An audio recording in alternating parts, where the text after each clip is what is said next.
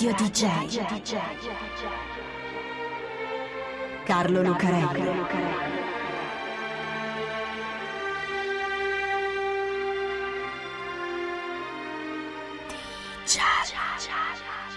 Carlo Lucarelli presenta Di Giallo, il radiodramma di Radio DJ. Salve a tutti, siete su Radio DJ e io sono Carlo Lucarelli assieme a Fabio B per raccontarvi un'altra storia di Di Giallo. Strane storie, a volte inquietanti, a volte misteriose, a volte soltanto strane, che vengono dalla faccia nascosta del mondo della musica e anche dello spettacolo.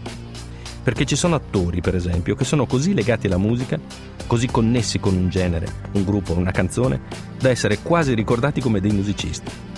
Gli attori dei musical, per esempio, Gene Kelly, Fred Astaire, Ginger Rogers, oppure i protagonisti dei film musicali, quelli in cui la storia non si interrompe all'improvviso per lasciare spazio ad una canzone, come nei musical appunto, ma in cui la musica è sempre presente. Uno di questi è sicuramente John Travolta. Ecco, questa è una storia che parla di un libro maledetto, di un ragazzino malato e del protagonista della febbre del sabato sera. Da noi si chiamavano musicarelli e per un certo periodo, soprattutto negli anni 50 e 60, sono stati un vero e proprio sottogenere. Primo applauso, per esempio, con Claudio Villa, urlatori alla sbarra con Mine e Celentano, in ginocchio da te con Gianni Morandi o popcorn e patatine con Nino D'Angelo. Ce ne sono a decine e a volte sono belli, a volte sono brutti e a volte bruttissimi. Servivano a lanciare cantanti, dischi appena usciti o singoli brani musicali e di solito c'era sempre il cantante di turno che finiva per cantare, un amore contrastato e un po' di comici. Non è che li avessimo inventati noi. Si facevano da tempo anche negli Stati Uniti, biografie di musicisti, realistiche o inventate, oppure storie di personaggi che a un certo punto prendevano la chitarra e cantavano, come Elvis Presley in J-Lo's Rock, che da noi diventa il delinquente del rock and roll, o Love Me Tender, da noi fratelli rivali. E vengono tutti dal musical, che è un'altra cosa. Ecco, non è che la febbre del sabato sera sia un vero e proprio musicarello, e neppure un musical, come potrebbero esserlo The Blues Brothers di John Landis con Aykroyd e Belushi oppure The Rocky Horror Picture Show di Jim Sharman. La febbre del sabato sera è un film musicale basato sul ballo. Un filone anche quello molto ricco. Ce ne sono stati prima e ce ne saranno tanti anche dopo, come Footloose, con Kevin Bacon e Laurie Singer, oppure Dirty Dancing, e anche Flashdance con Jennifer Bills. La febbre del sabato sera parla di un gruppo di ragazzi di Brooklyn e dintorni, più o meno di origine italiana, tutti più o meno di famiglie popolari, che frequentano una discoteca. Tra tutti il più carismatico, il più bello, quello che sa ballare meglio e che si fa più donne, è Tony Manero, il più figo di tutti. Siamo negli anni 70, in pieni anni 70, quelli dei calzoni a zampa di elefante, le camicie attillate col colletto a punta sul bavero della giacca, gli stivaletti con la cerniera di fianco e i capelli cotonati, e i basettoni. Insomma, uno stile che magari adesso chiameremo un po' da tamarro, ma che in quegli anni era molto di moda. Al produttore Robert Stigwood e al regista John J. Avildsen viene in mente di fare un film sul fenomeno delle discoteche. Partono dall'articolo di un giornalista sui cosiddetti riti tribali dei movimenti giovanili e sfornano una bella storia che al di là della musica e della moda che fa nascere parla di disagio giovanile e di droga e mette in scena la maturazione di un giovane macio esibizionista. Per fare quel macio c'è bisogno del tipo giusto. Al regista viene in mente un ragazzone italo-americano che fa proprio quella parte in una serie televisiva che si chiama Welcome Back Cotter, da noi ribattezzata I ragazzi del sabato sera, visto che arriva dopo il film.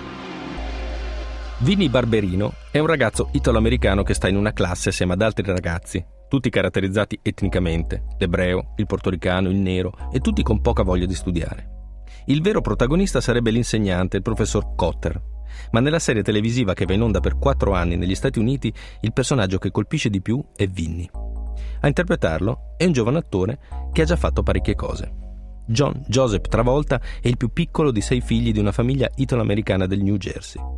Il signor Travolta è un ex giocatore di baseball che fa il piazzista, ma la signora Travolta ha fatto l'attrice e la cantante in un gruppo musicale alla radio ed è lei ad insegnare ai figli un po' di cose. Soprattutto Johnny, il più piccolo, è quello che sembra più portato. Impara a ballare il tip tap e a cantare, segue corsi di recitazione e quando finisce la scuola e si prende il diploma si trasferisce a New York e tenta la carriera artistica. Le lezioni della mamma gli hanno fatto bene perché trova lavoro in teatro in un musical di Broadway che si chiama Grease e che è ambientato negli anni 50. Ma non è a New York che si può sfondare nel cinema. E così John se ne va a Los Angeles, dove all'inizio trova una serie di particine in film per il cinema e per la tv, dove di solito muore. Come in Carrie di Brian De Palma, tratto da un libro di Stephen King, dove una Sissy Spacek dotata di poteri paranormali fa volare per aria l'auto della sua peggior nemica e del ragazzo di questa, travolta appunto, che esplode e li fa morire carbonizzati. Poi arriva Vinnie Barberino e con quel personaggio anche John Avildsen che lo chiama per un perfetto Tony Manero. Perché al di là di essere giusto come tipo, John Travolta, se non proprio ai suoi esordi, poi dimostra di essere un vero attore, molto versatile e molto bravo. Ecco, The Saturday Night Fever, la febbre del sabato sera, del 1977 e Grease, il film che Randall Kleiser trae dal musical con Travolta e Olivia Newton-John, è dell'anno dopo, il 1978. Sono i film che lo lanciano nello star system di Hollywood, portandolo a 24 anni alle nomination degli Oscar. È da qualche anno però che John Travolta ha fatto l'incontro con un libro, un libro molto particolare. Il radiodramma di Radio DJ. C'è un libro diabolico che sta nelle mani di un sacerdote satanico che ne trae il potere di comandare un esercito di zombie. È la trama di un film del 1975. Il prete è un attore del calibro di Ernest Borgnine e il regista è un bravo regista di horror come Robert Fust. Ma The Devil's Reign è un disastro, universalmente riconosciuto come un gran brutto film. Tra gli zombie del sacerdote diabolico c'è anche John Travolta, irriconoscibile sotto una maschera deformante e il cappuccio di una tonaca, al suo secondo film per il cinema, un'altra particina in cui appunto muore sciogliendosi sotto la pioggia. Ecco, sul set del film, a Durango, gira un altro libro che finisce nelle mani non del prete satanico, ma del giovane Travolta. Dianetics, The Modern Science of Mental Health, Dianetica, la scena moderna della salute mentale, di L. Ron Hubbard. Per carità, non vogliamo fare paragoni. Il libro diabolico di cui stiamo parlando è quello del film. Dianetics è il testo fondatore di Scientology, i cui membri da questo punto di vista sono molto sensibili e querelano chi faccia certi accostamenti. Noi non lo facciamo, non ci interessano qui. Ci interessa solo quello che fa John Travolta, che rimane colpito dalle cose scritte nel libro e diventa un membro di Scientology. Anche qui non vogliamo dire niente. C'è chi la considera una setta, chi una truffa, chi un movimento religioso o filosofico. Filosofia religiosa applicata è la definizione che Scientology dà di se stessa. Riconosciuta come religione in Australia negli Stati Uniti, sotto processo per vari motivi in alcuni stati europei, definita totalitaria in Germania, sciolta in Grecia, Scientology è al centro di molte accuse e di molte discussioni. John Travolta diventa un membro importante di Scientology. Non è il solo personaggio famoso a farne parte. Soltanto nel mondo del cinema ci sono Tom Cruise e Nicole Kidman, che lascia Scientology dopo il divorzio, e poi Juliette Lewis e Priscilla Priestley e nel mondo della musica Chick Corea, Chaka Khan e Isaac Hayes, che si trovò in grande imbarazzo quando il cartone animato South Park, in cui prestava la voce al cuoco chef, prese in giro proprio Scientology. Perché appunto Scientology viene considerato un'organizzazione molto potente, in grado di fare forti pressioni sui suoi membri. Lavaggio del cervello per qualcuno, soltanto fede per altri. Non entriamo nel merito. La carriera di John Travolta come attore prosegue con alti e bassi. C'è un periodo in cui scompare dalle scene per tornare con Pulp Fiction di Quentin Tarantino e continuare in tanti altri film, confermandosi come un attore molto versatile e molto bravo, oltre che molto simpatico. Ma la vita di quella che per tanti anni è stata l'icona stessa della musica dance, l'immagine della parte più spensierata degli anni 70, ha una brutta metà oscura, con una vicenda drammatica e per certi versi misteriosa. John Travolta ha due figli, Jet e Ella Bleu li ha avuti con la moglie Kelly Preston, che lavorerà con lui sul set del film Battaglia per la Terra, tratto da un libro di Ron Hubbard, appunto il fondatore di Scientology. Travolta insiste per fare il film da quel libro. Cerca i finanziatori, li trova fatica e alla fine lo realizza. Per quel film, sia Travolta che la moglie hanno ricevuto premi e nomination al Raspberry Award, che premia i peggiori film in circolazione, ricevendo un Rezzi, l'Oscar negativo, come il peggior attore e la peggiore attrice non protagonista. Così va la vita. Non si può sempre essere bravi e il film infatti è un flop di proporzioni colossali. Travolta sposa Kelly con il rito di Scientology e hanno due figli. Jet però muore d'infarto all'età di 16 anni, nel 2009, mentre è in vacanza con la famiglia alle Bahamas. Jet è malato, dicono in Travolta. Soffre da tempo di una malattia dei vasi sanguigni che si chiama sindrome di Kawasaki e che provoca danni al cuore. Subito però si sparge una voce, una brutta voce. Jet, accusano alcuni giornali, è autistico i Travolta avrebbero sempre tenuto segreta la sua malattia, rifiutandosi di far curare Jet per seguire le teorie di Scientology sull'argomento, che consideravano la malattia di Jet frutto di un avvelenamento dalle tossine disperse nell'ambiente, curabile con un programma basato sulla forza del pensiero. Secondo una prima ricostruzione della polizia, Jet sarebbe stato lasciato solo e mentre era in bagno avrebbe avuto un attacco epillettico, avrebbe battuto la testa e poi sarebbe morto.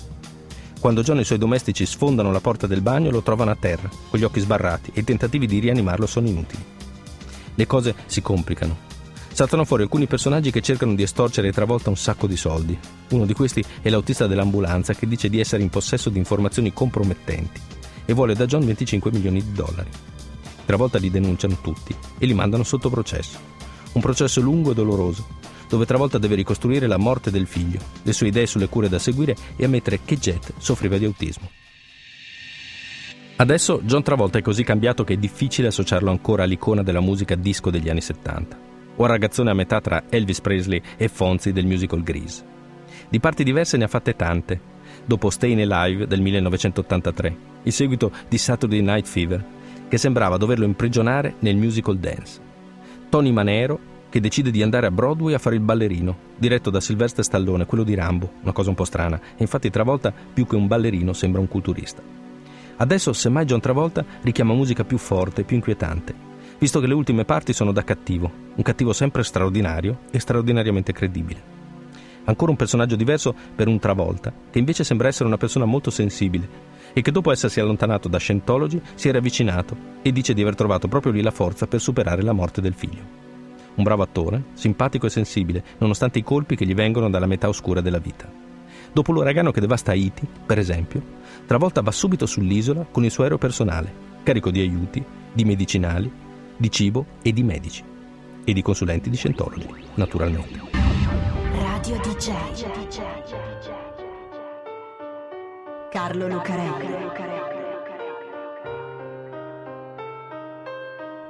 DJ.